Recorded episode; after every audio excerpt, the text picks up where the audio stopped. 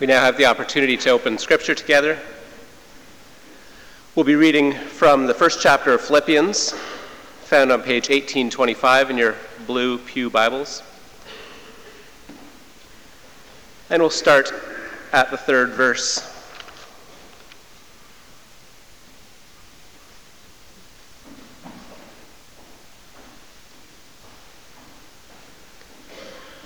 I thank my God every time I remember you. In all my prayers for all of you, I always pray with joy because of your partnership in the gospel from the first day until now. Being confident of this, that he who began a good work in you will carry it on to completion until the day of Christ Jesus.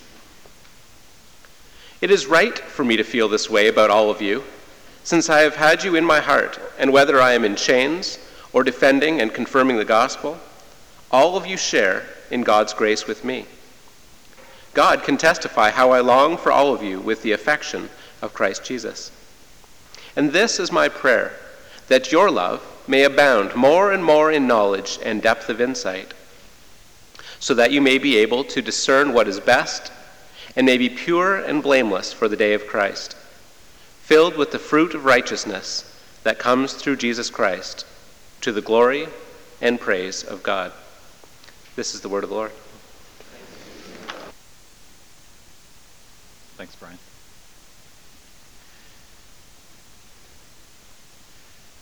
So, in our, our, our, discipleship, there's really, really three things that, that happen as we learn to follow Jesus Christ together.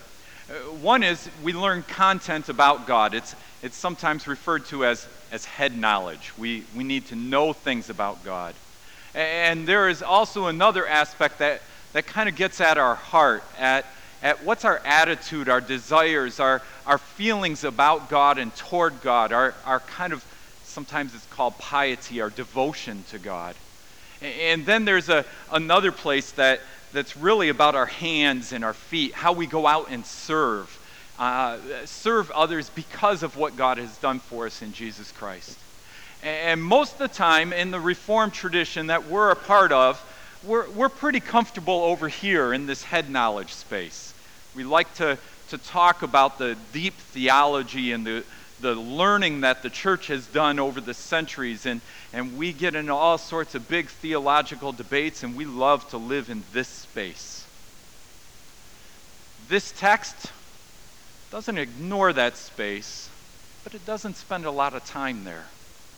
Most of this text is on heart, and it bleeds into the way we live with each other, the actions we do. And so we're going to spend time over here. And, and for some of us, there may be places where it feels kind of touchy feely, and that's okay.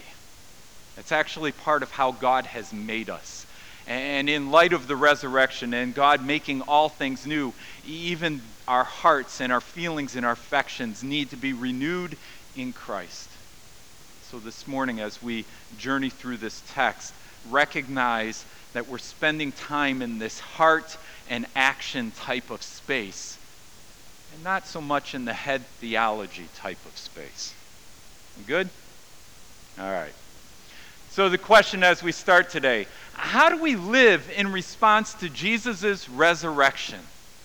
I mean, that's essentially what Paul works out in all of his letters. All of his letters are, are a response to what does it look like for us as God's people to live in response to the fact that Christ died and Christ rose again.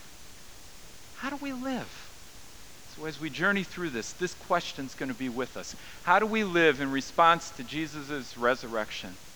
This passage anchors that response within the life of God's people as they grow into the character of Jesus Christ together.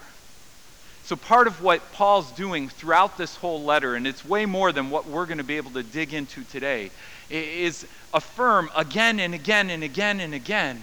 It's all of you together as you live together as God's people. And that comes as a challenge to the way we tend to view Christianity in North America. We talk about it as, as myself and my relationship with God and my individual disciplines. And here are the practices I keep, and it's my spirituality. And we focus on ourselves.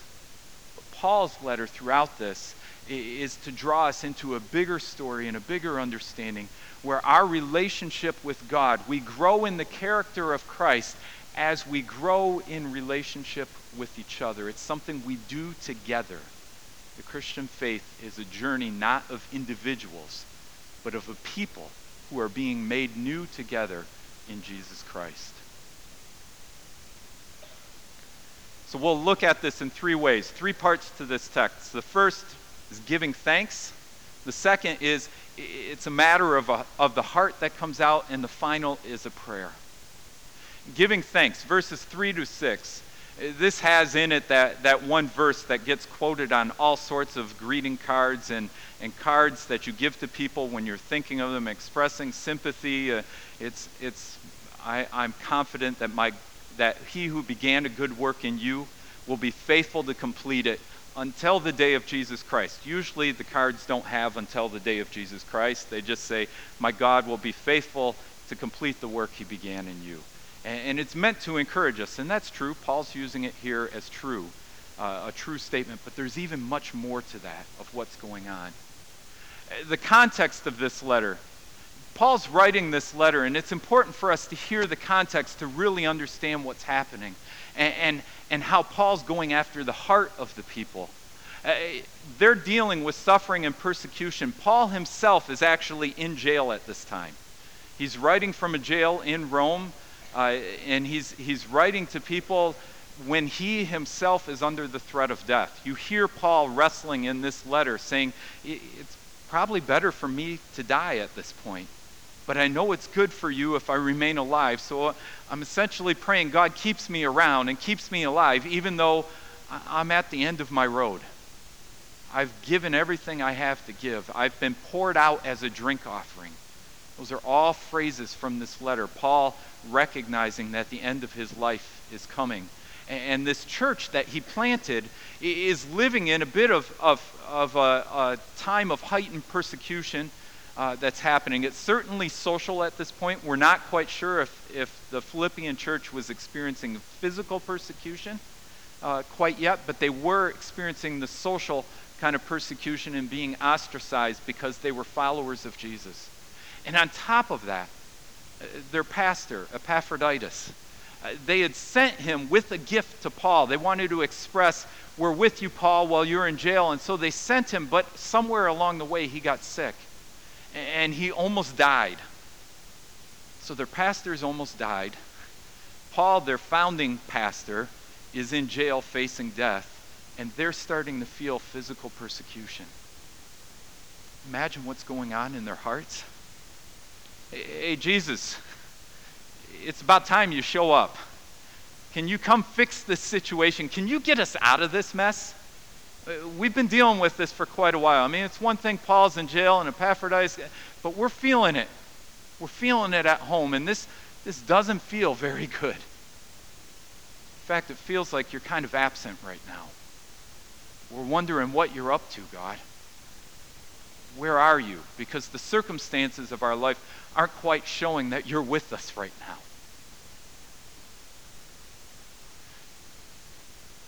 The midst of those circumstances, in the midst of what's happening in this church, Paul starts off this letter with a word. It's a word in the Greek that, that does come out a little bit in our culture. It's Eucharist. He starts out with this posture of prayer, and, and Eucharist is the way that they would start letters in that time period. And they would, they would say Eucharist for, and it was a way of saying, I give thanks for, or I rejoice over the fact that, or it, it was some way of expressing this incredible joy and gratitude. And if you think about the whole of this letter, Paul, three or four different times along the way, says, I rejoice, I rejoice. And I tell you, once again, rejoice. He comes back to this idea of joy and thanksgiving all the way through the letter. Well, isn't that a striking posture for Paul's heart? as he starts this, given the context that he's writing in. Paul literally was probably in chains at this point as he's writing the letter. Chains on his feet or chains on his arms as he's writing the letter. And he's going, I'm joyful. I'm giving thanks. My heart's full of gratitude for you. I'm overjoyed. It's an amazing contrast, isn't it? Uh, this heart posture that Paul's modeling for them and inviting them into. It's for God's people and their partnership in the good news. He, he says, I'm overjoyed because you've been my partners all along. Uh, we've been in this story of the good news of Jesus Christ for a long time together, and, and through thick or thin, we've been together. And I'm giving God thanks for you.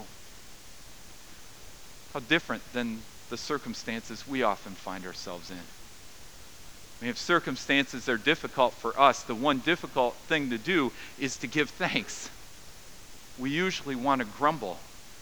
We usually want to come home and tell about everything that went wrong at work that day, or, or everything that's gone wrong with the car over the last week, or everything that's gone wrong in the emails with our family that were supposed to straighten things out and only made things worse we want to talk about all that seems to be going wrong. And if anyone had a reason to talk about everything that was going wrong, it was Paul and the Philippian church. And instead, Paul says, I give thanks. I give thanks for you.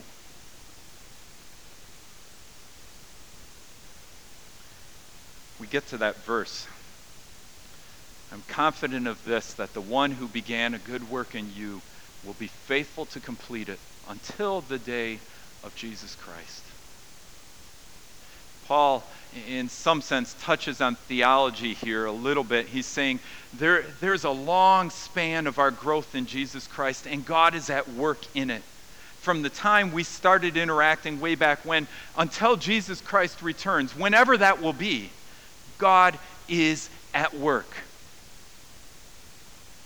But he takes that theology and he roots it in the heart and he says, I'm confident of this. God is faithful, people. I can give thanks because even in the midst of circumstances that don't make sense to us, I know that God is faithful.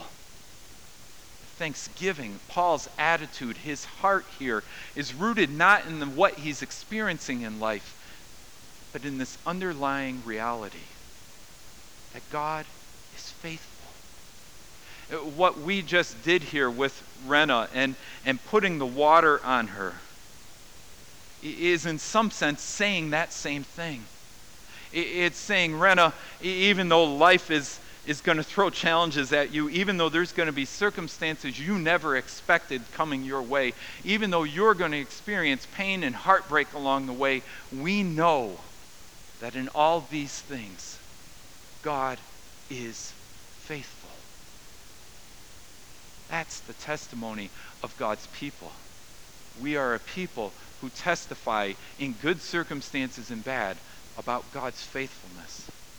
And this last sentence, this good work sentence, that God will be faithful to complete the work he's begun on us, is one that is spoken not in a, a euphoric state, but one that is said in the midst of trial and struggle when things don't make sense. That even here, even when Paul's in jail, even when Epaphroditus has been sick and near death, even when the people themselves are starting to experience persecution, Paul can say with full hearted confidence, even here, God is faithful. So, an invitation for us an invitation. It's an invitation for us as we encounter this word to adopt a posture of thanksgiving to God for each other in the midst of whatever circumstances we have. We've got a budget conversation that'll be coming up in a few months. Where do we go as a church? How do we afford to do the things we feel God calling us to do? What are we going to not fund this year and put off another year? What are we going to embrace? Those are tough conversations. I know some of us are connected to Redeemer University, which is asking a lot of those questions now, too. How do we be faithful as God's people in this institution? How do we, how do we manage through these circumstances? And this text, what it's calling us to do, is to be a people who are giving thanks. Thanks for each other. Thanks for the opportunity God's given us to be together in the midst of these circumstances. Not because we can make it all work together, but because God is faithful. That's who God is. It's His character coming out. And the question for us, the question along with this opening section is Do I recognize God's ongoing faithfulness in the midst of my or our circumstances? Think of the folks who are on the Emmaus Road as they're heading in uh, away from Jerusalem, and their hearts are heavy, and they, they can't figure out what's going on, and, and they don't recognize Jesus for who he is, even though he's walking with them and explaining Scripture to them. And, and there's this, this burning in their hearts. God's doing something here, even though I don't clearly see what God's up to. I, I, hear His word. I recognize who God is. I recognize what He's been doing from the beginning of Scripture until now. God is at work making things new in Jesus Christ, and there's something right about that. Will we have eyes to see Jesus in the midst of our circumstances? Will we recognize God's ongoing faithfulness? Paul kind of takes a break here. There's actually, if, if we got really academic this morning, I would break down for you the seven parts of a, a Roman letter and Paul's following all seven parts in this passage, except for these two verses, which he inserts in the middle of this, this whole paradigm. And, and these two verses, he goes after the heart. I'm going to read them a minute just to, to give us a, a, a bit of the flavor here. Listen to all the feeling, touchy feely stuff here. It is right for me to feel this way about all of you, since I have you in my heart whether I'm in chains or defending and confirming the gospel, all of you share in God's grace with me. God can testify how I long for all of you with the affection of Christ Jesus. There's a lot in there. And Paul's going after the heart in a way he normally doesn't. Normally, he goes after our thinking and our minds. And, and here, he just pauses all the stuff he's doing. He says, Folks, let's get real uh, let's look at our relationship together. Let's, let's take, take one of those moments where we define the relationship. And he talks about it. It's thanksgiving and joy in our hearts about each other. It's, it's this overflowing sense of, of delight and excitement, this, the sharing in God's grace together. He's kind of trying in a shorthand way to, to, to very much say, folks, let me give you an anniversary card. Let me tell you all the ways that, that we've loved each other and walked with each other along the way. Let me, let me, let me just tell you how I feel about you. It seems kind of odd because normally we, we want to think about the theology and what's true and what's right. And Paul says, People, remember we love each other? Remember that we've actually shared God's grace together. Interesting part, God's grace. The word for grace is also found in the middle of the word for Eucharist. It's the word charis. It's this overflowing joy, this delight, this pleasure. God's grace, his delight and pleasure, that's actually what binds us together. Think about that for a moment. What binds us together is not that we agree on politics. I'm an American. I have to remind my friends of this all the time right now. It's not that we agree or disagree about politics. That's not what unites us. It's not our ethnic heritage that unites us. It's not our, our cultural positioning, whether we're Gen X or Gen Y or, or whatever is going to come after that. It's not that we've been through immigration or not. It's not that we've educated or not. It's not what jobs we hold or not. It's none of that stuff is what binds us together. It is this common experience we have of having received and shared together the grace of Jesus Christ. That's what unites us.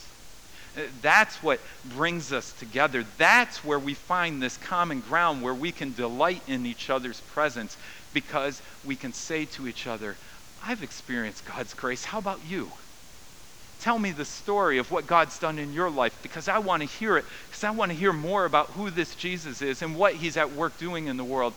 Tell me, share with me, let me share with you. That's what unites us.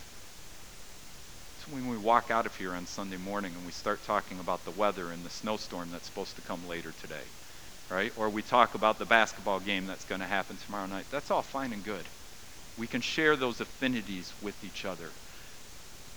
But really, part of what we ought to be doing is saying to each other, So, what's God been up to in your life lately?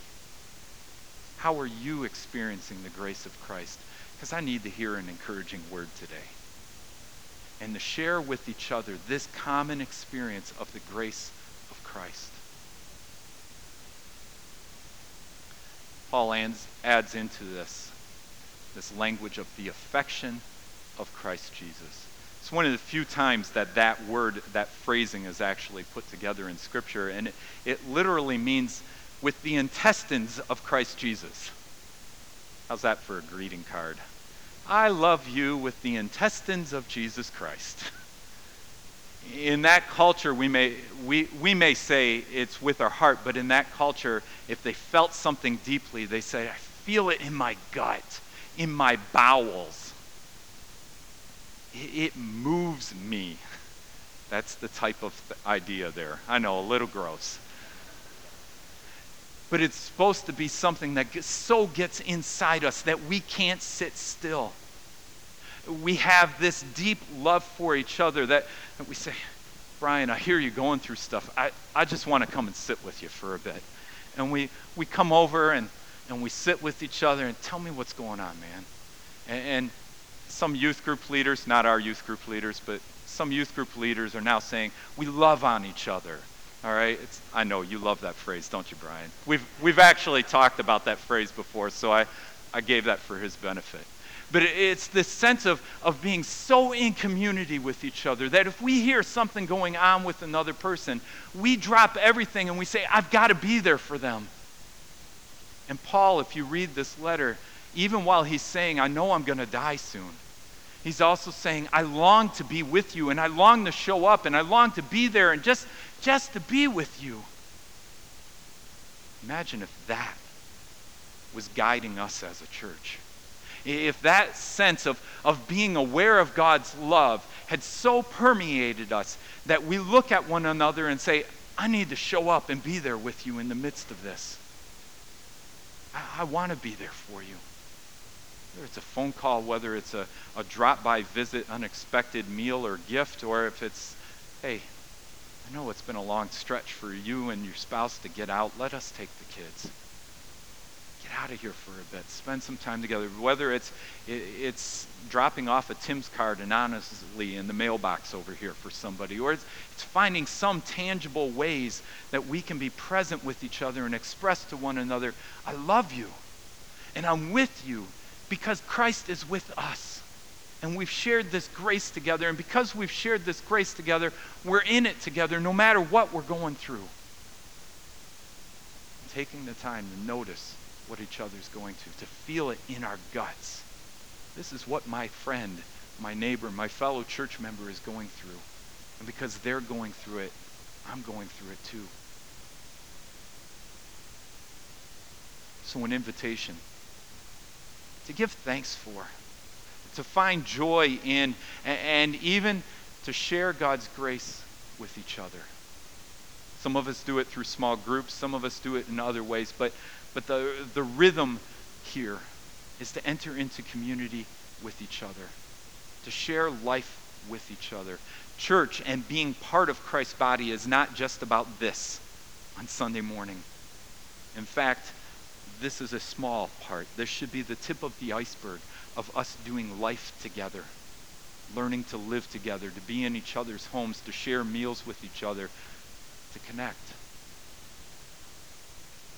So the question, and this one's a little bit harder will we adjust our ways of life so that we can share in God's grace together. It's so easy to say, I'm busy. My schedule's full. I, I don't have time. And we come up with all these reasons of, of reasons we can't connect with one another. We can't make room. There's just no more space.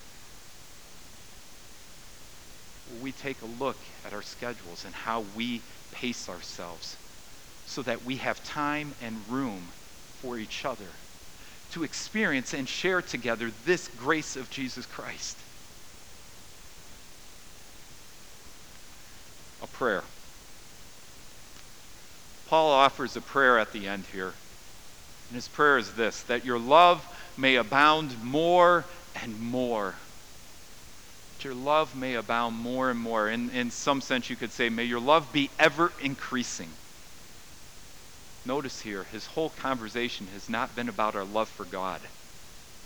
In response to the resurrection, may your love for each other be ever increasing. May you abound more and more in this love for each other. And, it's essentially saying this is God's character. He's, he's reflecting to, to passages that are all through the Old Testament. Seven or eight times in the Old Testament, it has this phrase God is gracious and compassionate, slow to anger, and abounding in love. In fact, when Moses says, God, show me who you are, not at the burning bush, but a little while later as he's tired and weary from leading the people. Says, Show me who you are. And God passes by him. And the words God says, I am the Lord who is gracious and compassionate, slow to anger, and abounding in love. This is God's own character. And Paul's saying, in light of the resurrection, my prayer is that you would participate more fully in God's character, that God's character would become your character, that you would have God's heart, and that that would be shown by the way you continue to increase in love for each other. He uses a word here, epignosis, for knowledge. Gnosis is the typical word for knowledge in Greek, and that, that means knowledge about things, facts. This is the data. But epignosis it's an intensifying of that. It's not just knowledge about, it's knowledge of through relationship. It's a relational knowledge. Sometimes it gets talked about in a, a marriage context to say the difference is I could tell you all about Henny Schoon, right? And I could tell you all these facts about her, but if I'm not spending time with her and I'm not in relationship with her, growing with my wife, something's wrong. Epignosis is that relational knowledge of being present with each other over time. It's that getting to know each other, not just about each other. And Paul's saying, This is what it's like. I want you to grow in this grace and knowledge, not just about each other, not just know the gossipy facts about each other's life. I want you to really know each other, to get to know each other. And he adds depth of insight. And the phrase there really harks back the place in the Old Testament that same idea is used is all through Proverbs. And it, it is the idea of wisdom. And it's a practical wisdom, not a head knowledge wisdom, but a servant heart wisdom. How do we actually live together? How do we do life together? So Paul is saying, I, I want you to have this deep affection and love for each other that comes out in relationship and I'm going to pray that you learn how to do that practically. That you learn how to live together practically.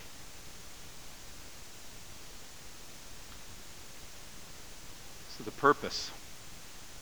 The purpose of all this, you're going to be able to discern God's will together when you love each other well. You're going to be able to be kept pure and blameless, it says. It's a putting two words together to give one idea pure and blameless at the coming of Christ Jesus when you learn to love each other well. You'll be filled with the fruit of righteousness that comes from Christ Jesus.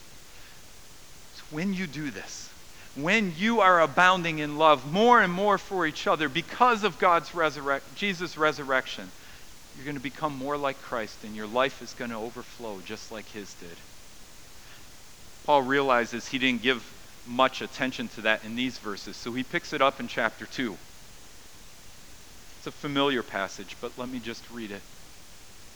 Therefore, if you have any encouragement from being united with Christ, and if any comfort from his love, if any common sharing in the Spirit, if any tenderness and compassion. Do you hear how he's framing that all? If the resurrection, if you are united in resurrection, if you share in the Spirit, if you share in this life of God's grace together, then this make my joy complete by being like minded, having the same mind, being one in spirit and one mind. Do nothing out of selfish ambition or vain conceit. Rather, in humility, value others above yourselves, not looking to your own interests, but each of you to the interests of the others. In your relationship with one another, have the same mindset as Christ Jesus.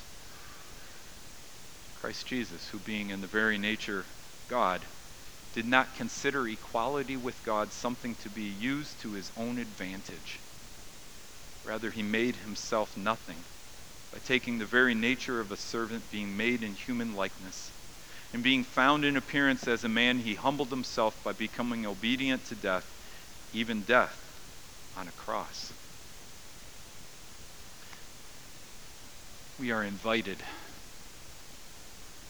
develop the character of Christ, to grow in this grace and knowledge of Jesus Christ in the way we love one another that our relationships with each other would overflow with the fullness of God's grace. So, an invitation. The great part here is Paul doesn't say, start doing this because you're not.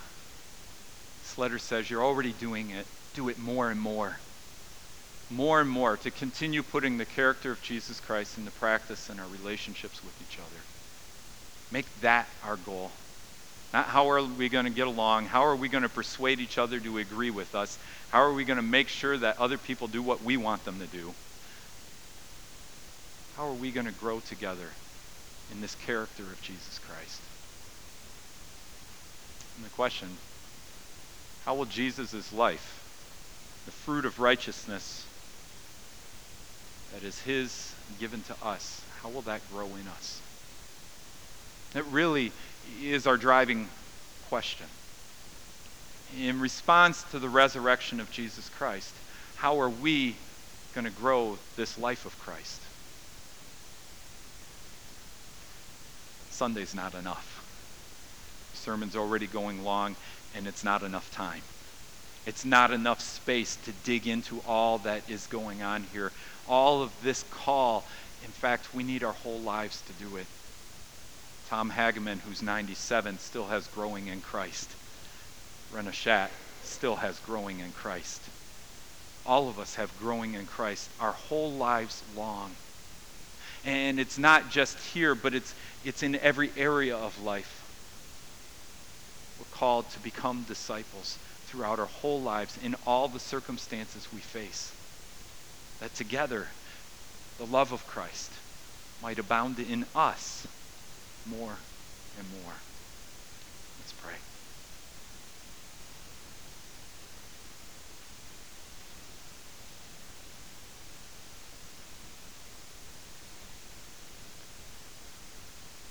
Lord, may you go after our hearts, our desires, our fears, our worries, our hopes, our dreams, until they all conform to your Son, Jesus Christ.